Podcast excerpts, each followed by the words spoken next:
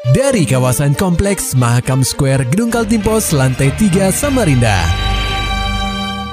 96,8 KPFM Kita akan ikuti program KP Flash News.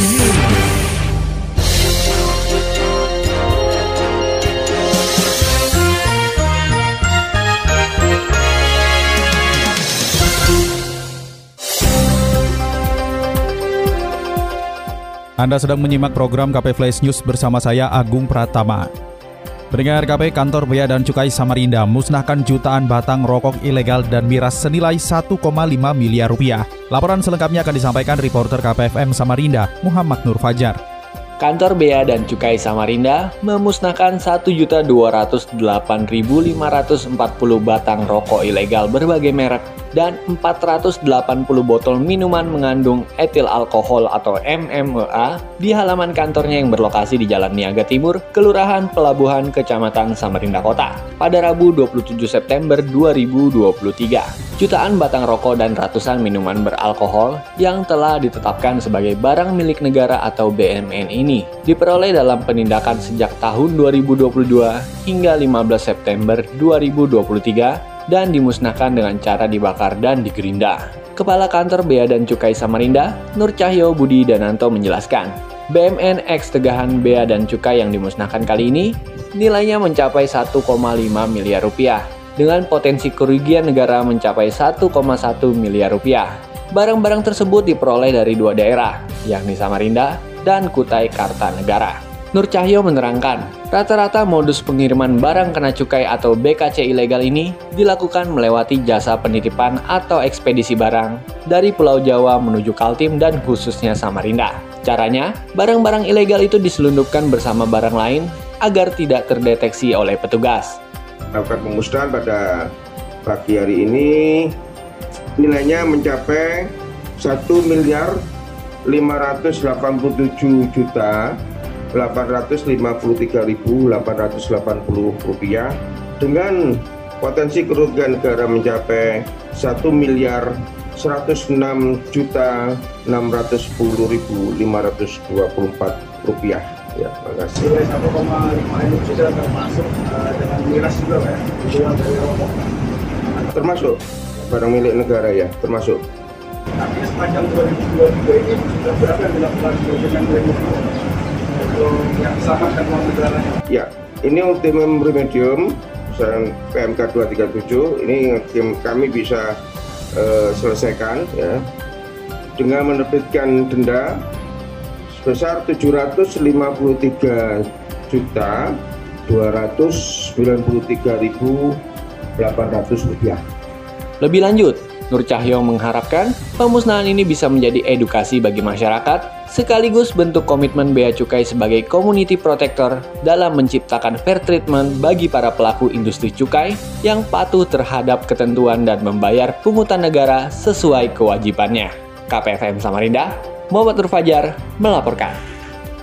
Berita selanjutnya pendengar KP, asap putih yang cukup tebal masih menyelimuti area TPA Bukit Pinang yang sebelumnya mengalami kebakaran pada Minggu 24 September lalu. Sampai dengan saat ini, upaya pemadaman masih terus dilakukan oleh tim gabungan dari berbagai instansi, TNI Polri, serta unsur relawan di kota Samarinda. Kepala Pelaksana BPBD Samarinda Suwarso menuturkan, berdasarkan informasi yang diterima dari petugas di lapangan, area yang terbakar sudah mencapai 5 hektar. Munculnya asap putih yang berasal dari kebakaran memang banyak dikeluhkan oleh masyarakat, terutama yang bermukim di sekitar TPA Bukit Pinang. Suwarso mengatakan BPBD Samarinda sendiri telah melakukan upaya mitigasi kepada warga sekitar bersama stakeholder terkait dengan melakukan survei terhadap warga yang tinggal dekat dengan TPA Bukit Pinang. Selain itu pihaknya juga telah membagikan masker kepada warga warga yang terdampak. Beberapa rekan pejabat fungsional struktural juga sudah mulai mensurvei ya di termasuk di perumahan sekumpul kemudian rumah-rumah pemukiman yang dekat dengan TPA termasuk Bukit Pinang dan Suryanata. Uh-huh. Makanya hari ini juga dilakukan pembagian masker. Uh-huh. Itu untuk di sisi pemukiman. Uh-huh. Di sisi penanganan kebakaran lahannya ini juga TNI Polri bahkan ada penambahan personel sehingga bisa dilakukan uh, penanganannya secara maksimal gitu. Dikonfirmasi terpisah Kepala Dinas Kesehatan Kota Samarinda, Ismit Kusasi, penyakit infeksi saluran pernafasan akut atau ISPA dapat menghantui masyarakat sekitar TPA Bukit Pinang. Namun sampai saat ini pihaknya belum bisa melihat dampak asap kebakaran terhadap masyarakat yang bermukim di sekitar lokasi kejadian. Ismit mengatakan, agar bisa mengetahui apakah ada dampak buruk yang terjadi, pihaknya masih menunggu laporan dari fasilitas kesehatan atau Faskes terdekat.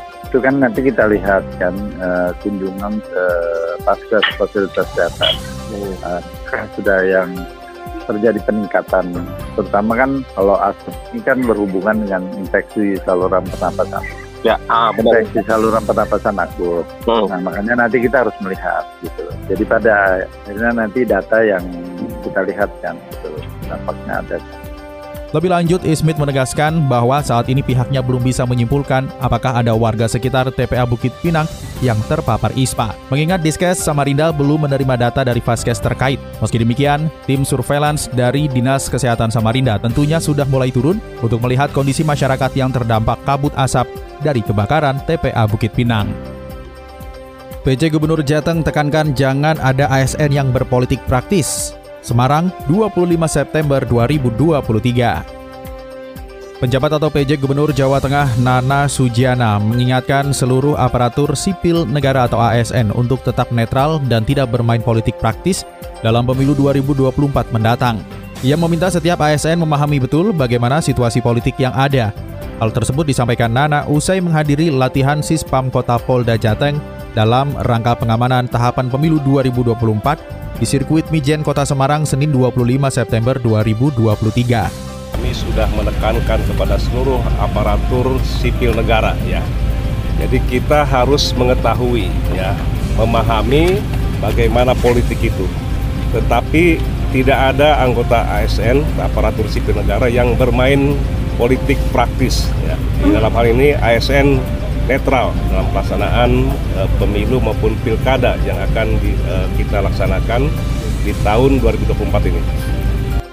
Sementara itu, Nana menjelaskan memahami situasi politik sangat penting bagi setiap ASN, terutama terkait isu hoax yang berpotensi muncul selama tahapan pilkada. Untuk itu, ASN harus bisa menjadi contoh bagi masyarakat untuk meredam dan memberikan pemahaman terkait isu hoax yang mungkin beredar maupun tindakan yang mengarah pada pelanggaran pemilu.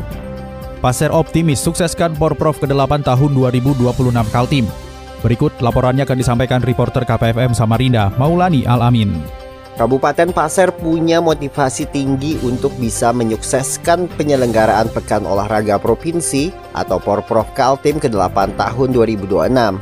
Selain karena statusnya sebagai tuan rumah, mereka juga berhasrat meneruskan gaung berprestasi tanpa atlet mutasi. Semangat itu sudah mereka gelorakan sejak keikutsertaan di Porprov Kaltim ke-7 tahun 2022 di Berau. Berkekuatan 355 atlet, mereka mengklaim semuanya adalah atlet lokal. Pada Porprov edisi ke-7 tersebut, mereka finish di peringkat ke-9 dengan perolehan 16 emas, 30 perak, dan 56 perunggu. Kita akan tetap memprioritaskan putra daerah. Hmm. Kayak di Bro kemarin satu pun kita tidak ada ngambil Meskipun kita di peringkat bawah tapi nggak masalah tapi kebanggaan kita itu putra daerah nah buktinya contohnya mana daerah yang lain banyak pedali tapi ketika papor kenapa kok anjlok semua nah itu yang tidak kita inginkan Demikian penjelasan Ketua KONI Pasir Toto Sumardiono. Untuk mewujudkan atlet lokal berkualitas, Toto mengakui perlu kerja keras dari semua pihak. Semua pihak harus solid dan memiliki tujuan yang sama. KPFM Samarinda, Maulani Al-Amin, melaporkan. Maulani Alamin, Muhammad Nur Fajar, KPFM Samarinda. Serta dapatkan berita-berita selengkapnya di www.968kpfm.co.id. Demikian tadi telah kita simak rangkaian berita-berita yang terangkum dalam program KP Flash News. Persembahan dari 96,8 KPFM. Terima kasih dan sampai jumpa.